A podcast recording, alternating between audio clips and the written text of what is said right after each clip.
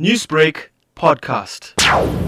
So Read to Rise worked in the four schools in Phoenix and Waterloo, and each child, um, foundation phase learner, receives brand new books to keep. The, class also receives mini libraries stocked with 50 brand new books for children to read. And we went around to all these schools doing our program with these learners, and they really, really appreciated receiving these books. What sort of books are we talking about here, and which schools have benefited in the Durban area? Highstone, Redfern, Sipasetu Primary. The books that we that we are, uh, that each learner received was it's a book around a, a acorn called Oki.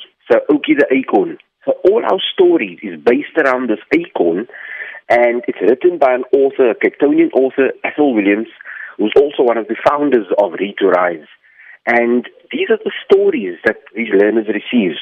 It's age appropriate books, it's colorful, it's brand new, and it has messages and models that helps children. In terms of schools that need books in the KwaZulu-Natal region, how can they get in touch with the Read to Rise organization and benefit from initiatives like this? We are an NGO. With the help of Sibaya Casino, they actually partnered with us, and that's how we reached out to, to the schools in KZN.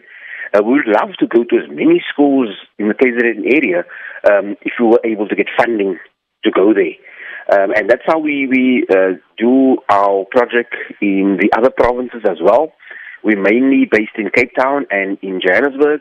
How would you describe the literacy rate among South Africans or pupils moving now into an era where online learning is fast becoming the norm? We work with Foundation Phase, and we can see what this pandemic has put on the strain on our learners, um, where getting access to, to books, uh, the public libraries were closed during the pandemic. So the, the one place that had hope for these learners was now closed. And we can see the effects.